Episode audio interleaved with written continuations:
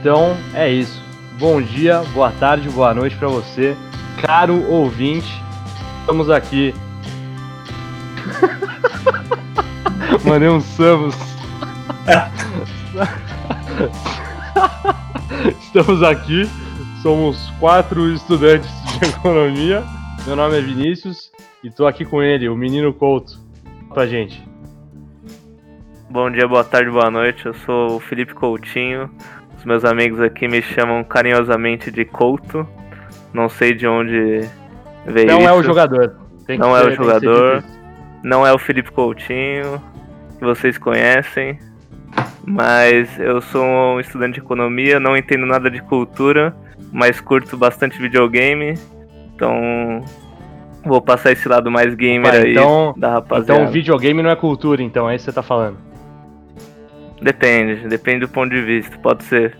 Mas o que as pessoas normalmente consideram é música e arte, e eu não conheço essas paradas. Eu vou me apresentar, sou o Paulo Rezende, sou meio engenheiro e meio economista em formação.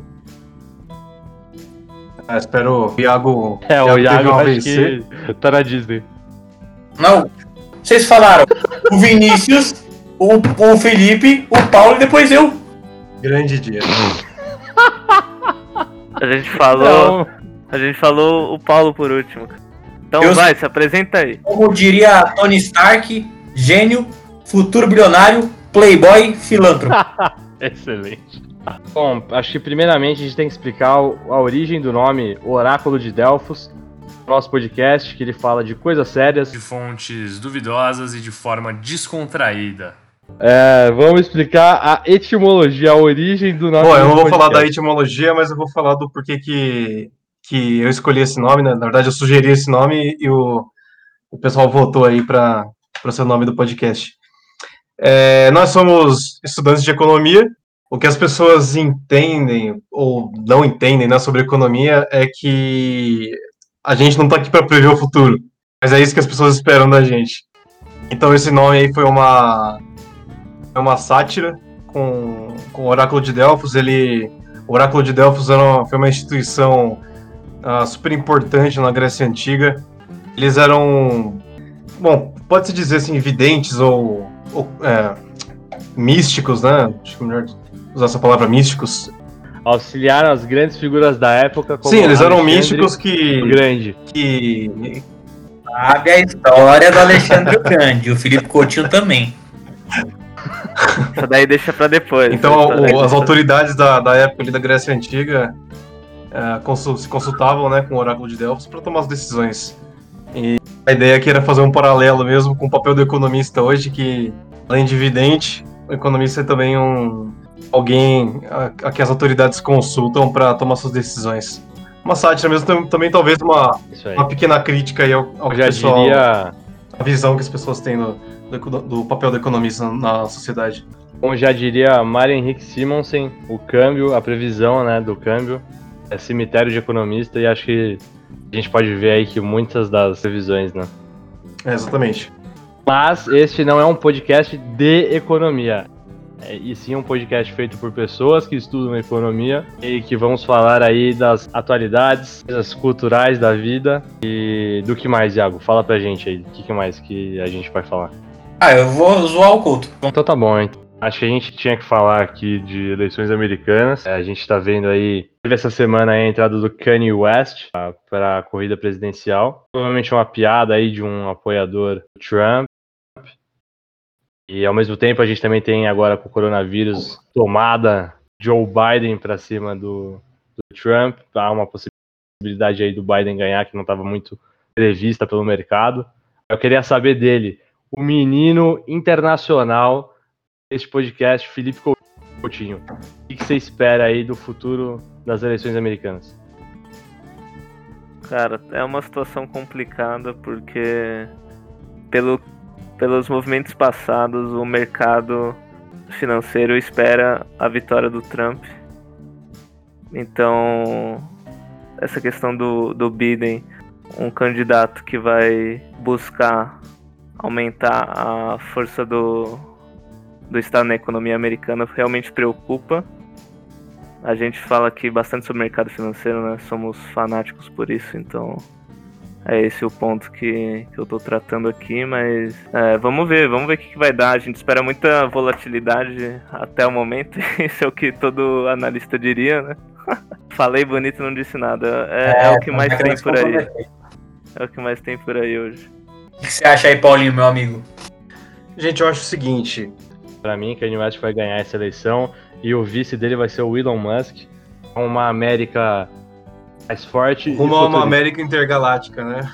Olha, eu votaria no Kanye também se tivesse essa opção. Eu acho que os americanos, eles estão numa situação muito instável agora. Além de toda a tensão política que já estava crescendo, tem a questão do coronavírus, que não se sabe mesmo o futuro mesmo das eleições por causa disso, né? Por causa dessa instabilidade. Eu acho que o Trump, ele vai manter a força dele. Eu acho que tem uma onda conservadora muito grande nos Estados Unidos agora, porque essa questão do Black Lives Matter tá levantando toda uma podridão assim da mídia de esquerda. Puxando a capivara ali. Estão puxando a capivara, estão mostrando como que a mídia tem manipulado, a mídia de esquerda principalmente tem manipulado a cultura e tem tentado moldar a opinião pública, né, por exemplo, com esse controle das mídias sociais. O Facebook é muito grande nos Estados Unidos e agora eles tá abrindo essa ferida aí de Facebook, YouTube, principalmente Instagram e Twitter. Estão abrindo a ferida de que as equipes dessas redes sociais fazem uma filtragem muito grande de discurso anti-establishment e discurso conservador. Mas vale também ressaltar que nessas mesmas plataformas, por onde tiveram toda uma disseminação de fake news, etc., e estão mais linkadas até, lógico, a ambos os lados, mas muito mais linkado à ascensão ali do Trump pro poder, né? Então acho que essa tentativa deles de estarem cerceando ali os pensamentos mais conservadores, ou até mesmo de uma extrema direita, muito ligados a que se culpa o Facebook, até o Zuckerberg foi chamado para depor no Congresso, etc., de um fato que eles tiveram, entende-se que com o apoio da Rússia, etc., eles acabaram mexendo ali no futuro das eleições americanas, ali enquanto era Donald Trump e Hillary Clinton. Então, e por um lado você tem esse tipo de, entre aspas, denúncia, né, que estão fazendo das mídias. Só que, por outro lado, você tem o mesmo tipo de crítica pro outro lado. Então, antes tinham puxado a sardinha pro lado do Trump, que ajudou ele na eleição, e logo após a eleição dele começaram a puxar completamente pro outro lado. Então, não sei, tem que ver como isso vai se desenrolar nos próximos meses, mas acho que isso ainda vai dar muito pano pra manga, essa parte de cerceamento de discurso. Isso tá acontecendo no Brasil também. Eu tenho lido algumas notícias sobre isso, de informantes, né, que trabalham ou trabalharam no Facebook, YouTube, e estão denunciando esse tipo de posicionamento das equipes de... Vou chamar equipes de censura, porque eu não sei o nome certo, mas são as pessoas que fazem a filtragem dos conteúdos. Acho que só para a gente concluir aqui, também tem que lembrar que, principalmente aí quem né, acompanhava mais política, etc., você sabia que antes ali de 2014, por exemplo, eleição era decidida em quem tinha mais dinheiro de campanha, quem ia colocar seu candidato na TV. E, por exemplo, em 2018 a gente teve o Alckmin, o maior tempo de TV, e foi um fiasco nas eleições. Ele terminou com 4% no primeiro turno. Então existe como a gente economista fala, tem um fator, um multiplicador ali da internet que pode gastar muito pouco lá e, ao mesmo tempo, aquilo ali te alavancar demais, né? E acho que acompanhar as mídias sociais, o impacto que elas têm nas eleições é fundamental aí pra gente ver quem vai ganhar ou quem vai perder. No caso, vamos todos perder, né? Como já diria a Dilma. Mas agora eu quero saber dele, o menino investidor. Thiago, como foi essa queda da bolsa aí pra você e essa agora retomada da bolsa brasileira aí? Como é que foi aí? Como é que te atingiu? Cara, pra mim, sem querer, é claro, eu fiz a jogada da... Pra quem não, se o pessoal não sabe, né, mas eu comprei um carro, achei uma oportunidade aí de compra de um carro de valor alto, e aí eu acabei retirando uma grande quantia da bolsa, né, pra poder fazer essa compra. E a bolsa, na época que eu tirei, estava em 118 mil pontos. Então, estava uma bela de uma alta, eu estava ganhando em todas as ações. Eu tinha feito uma alteração de carteira e saí de várias ações no final do ano e entrei em muitos fundos. E aí, deu um boom, né? De novembro para janeiro, os fundos subiram muito. E eu acabei fazendo 30%, 40% em alguns fundos, num período de 3, 4 meses. E aí eu acabei saindo de tudo no começo do ano para poder fazer essa compra desse carro, e aí acabei que não senti, né? Não desvalorizou grande parte do meu dinheiro, então foi uma jogada de mestre na sorte, né? Vale ressaltar aqui que esse podcast não faz indicações de investimentos. Exatamente. Compras de Saraiva não isentões. Somos totalmente isentões aí na parte de investimento. E agora eu quero falar com ele, o menino Felipe Coutinho, não o jogador, infelizmente é o que temos aqui. Como é que tá sendo aí os investimentos agora com essa retomada? O que você tem focado, o que você tem achado legal? Que fundo você tem analisado aí que tá maneiro? Você acha que agora é hora de priorizar investimentos internacionais ou nacionais? Cara, no momento atual a gente tá numa situação difícil, porque... A gente teve essa retomada cedo, que muita gente está achando cedo demais, porque a economia real está patinando ainda, né? Ela não voltou, o comércio está começando a abrir essa semana agora de julho, primeira semana de julho. Então, o mercado antecipa muito, né, o que acontece com a economia real. Isso é preocupante, porque da mesma forma que a gente pode realmente ter uma retomada efetiva, que vai gerar mais emprego, que vai gerar mais consumo, de uma vez, a gente pode ter uma queda logo daqui um mês, daqui 2 meses, uma segunda onda do coronavírus, porque a gente não tem uma vacina ainda. Então, no momento atual, outro ponto que deixa essa situação difícil é porque se a gente buscar por investimentos mais seguros, como a renda fixa, a gente vai praticamente perder poder de compra se a gente deixar na... Aí eu te pergunto, a renda fixa morreu, Felipe Coutinho? Isso que eu quero saber.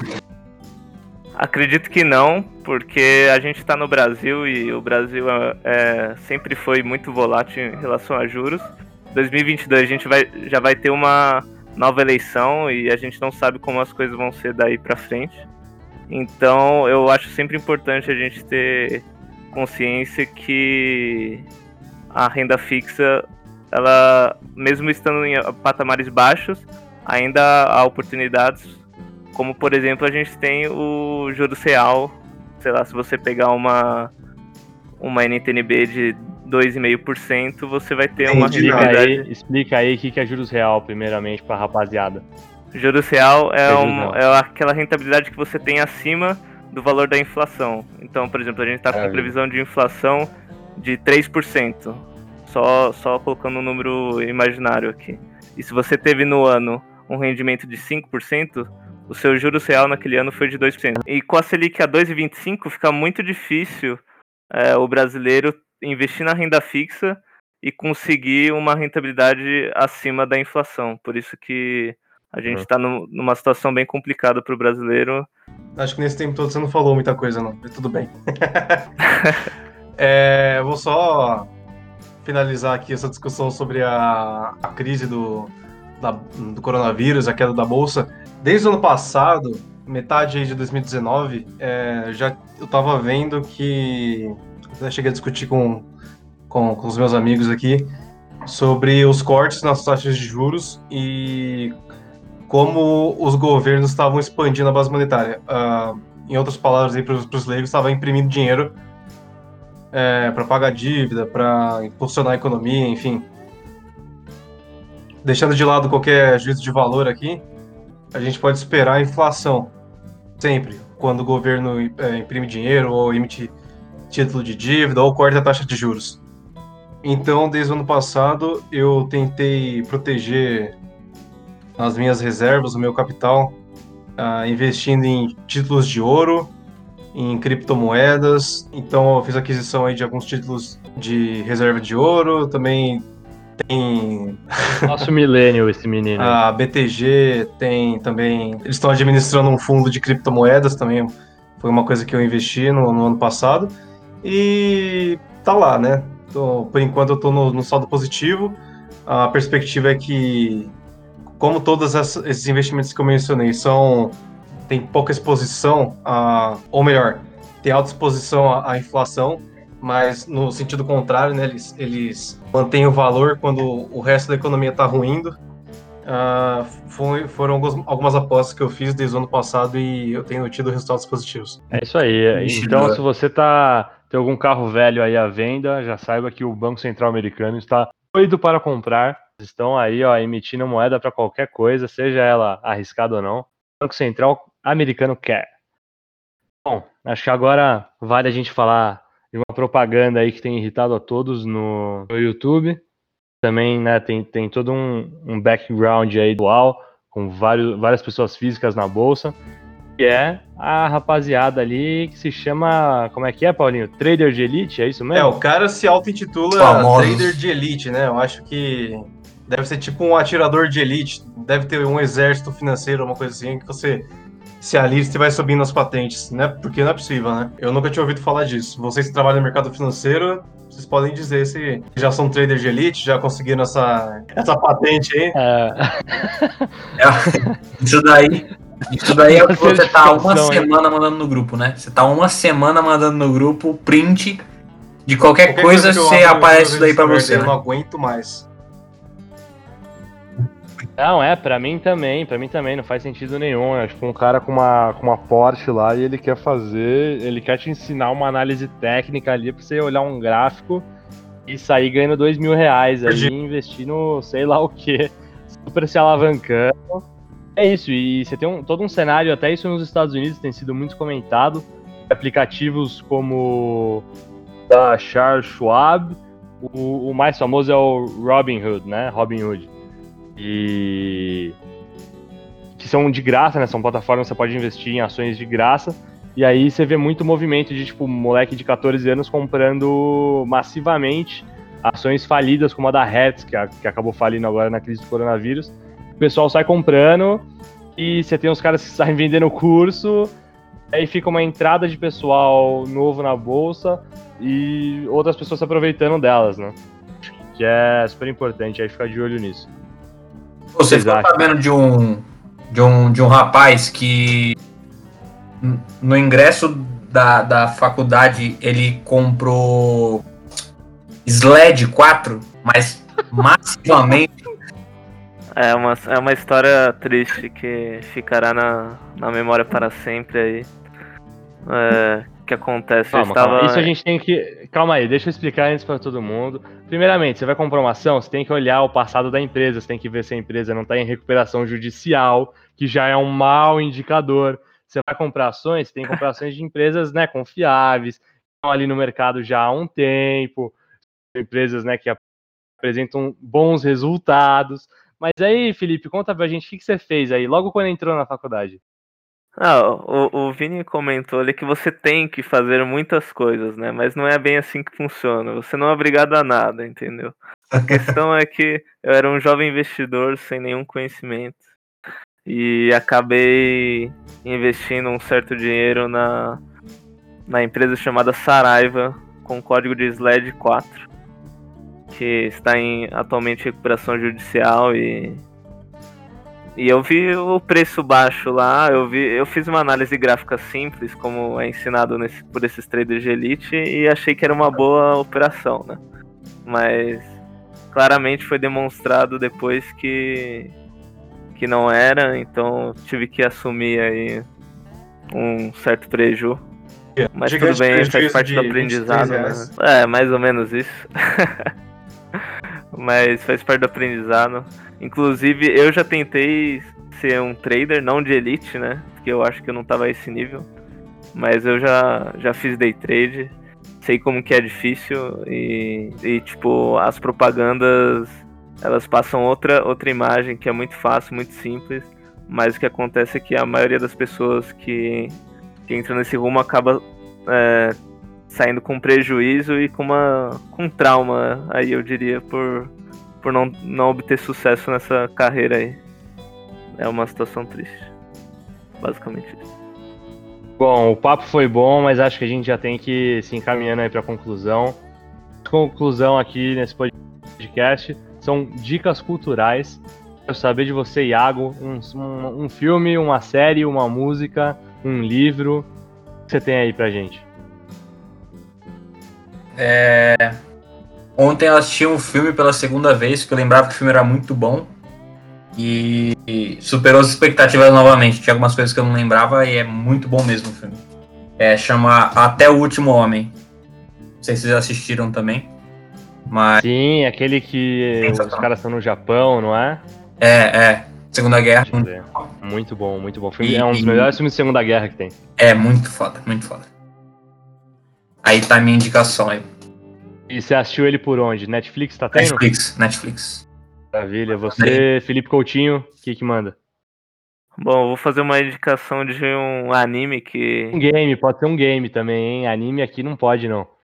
Não pode? Tá proibido? Anime não, porque vai estragar a reputação ainda em gestação do podcast. Tá bom. Então eu vou fazer de um game. O game se chama Cuphead. É um jogo estilo plataforma, que você é um bonequinho inspirado nos desenhos dos anos 30 e você basicamente luta contra diversos monstros e tenta chegar até o final do jogo sem morrer ou sem desistir do jogo, né? Porque o jogo é muito difícil e o interessante é que tem mais ou menos 20 fases no jogo e cada uma você termina em 2 minutos mais ou menos. Só que como é muito difícil, você vai morrer muitas vezes, você acaba, em vez de demorar 40 minutos pra zerar o jogo, você vai demorar 10 horas. E eu sou um cara que gosta desse tipo de jogo, de desafios, pra você realmente se buscar melhorar, né? Tentar dar seu máximo e lutar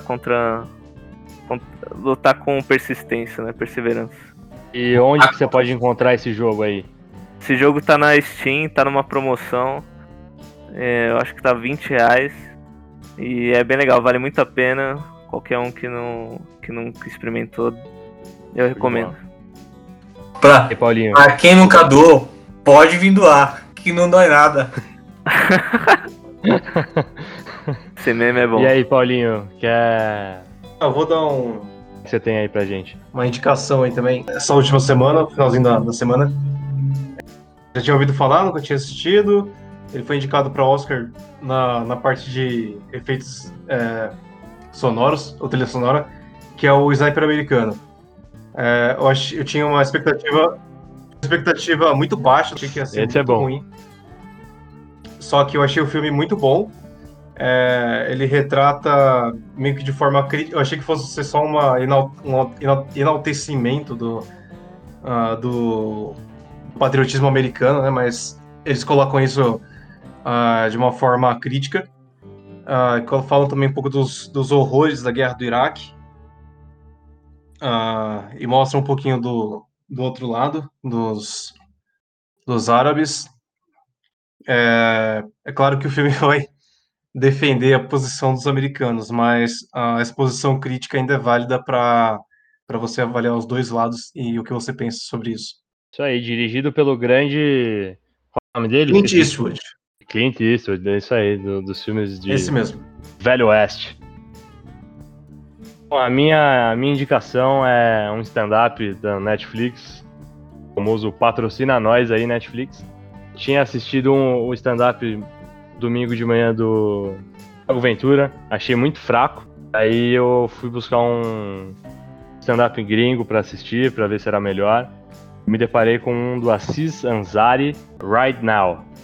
Vale muito a pena, ele fala sobre como são as coisas, né, no dia de hoje, tanto do pessoal racista e ele é um indiano nos Estados Unidos, né? Então ele fala da relação dele com o pessoal racista e do pessoal branco também, que tenta super entender o lado dele e tal, mas de uma forma que chega a ser até chata, assim. Cara, fazer todo um revisionismo histórico de como é o tratamento dos brancos e tal, e o cara assim, simplesmente quer trocar uma ideia no almoço com o cara e o cara não para de falar de a parte toda histórica, etc. E também ele fala das fake news, tudo que tá aí em voga right now, ele fala no stand-up right now, e é isso aí que eu quero indicar. Mais alguma coisa? Então vamos aí pros tchauz. E um abraço a todos os eleitores do Kanye West aí. Deixo com vocês aí. A chapa tá forte aí, Kanye West 2021. Falou. E aí, Liro? Bom, valeu pela oportunidade de fazer parte deste grupo. E até a próxima, galera. Falou. Prazer.